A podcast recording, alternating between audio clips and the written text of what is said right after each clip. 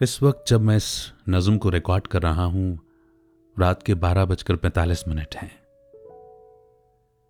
और तीन मिनट पहले ये ईमेल मेरे पास आया, जिसे भेजा है एयर वेटरन परवीन टुटेजा जी ने। एक सोल्जर हैं, आज भी डिसिप्लिन लाइफ जीते हैं।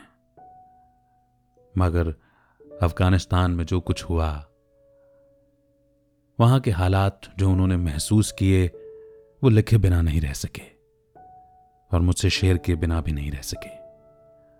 मैं भी बिना किसी देरी के उन्होंने जो कुछ भी एक्सप्रेस किया है, आपके सामने रखने जा रहा हूँ। अपने ख्यालों को जिस नज़म के रूप में उन्होंने लिखा है, नज़म का टाइटल है इख्तसाम, यानी कि बंटवारा।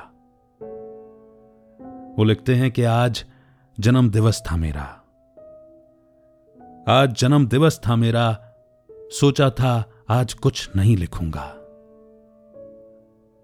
मगर कुदरत का शायद ये कोई अरमान है, या फिर कुछ और ही है।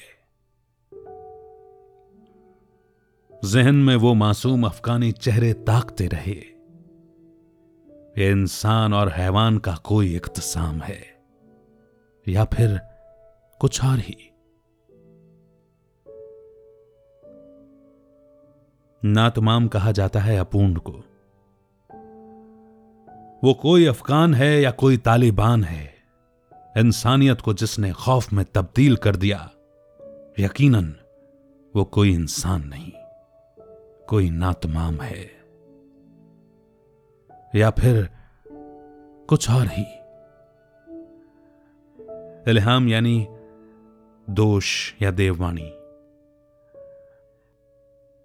कलम आज काँप रही, कुछ भी लिखते हुए। बस, एक यकीन ही था खुद में, जो अब उठता जा रहा है खुद से ही। कुछ ना कर सकूँ जो मैं इंसानियत की खातिर, यकीनन, ये मेरे जमीर का ही कोई इल्हाम है।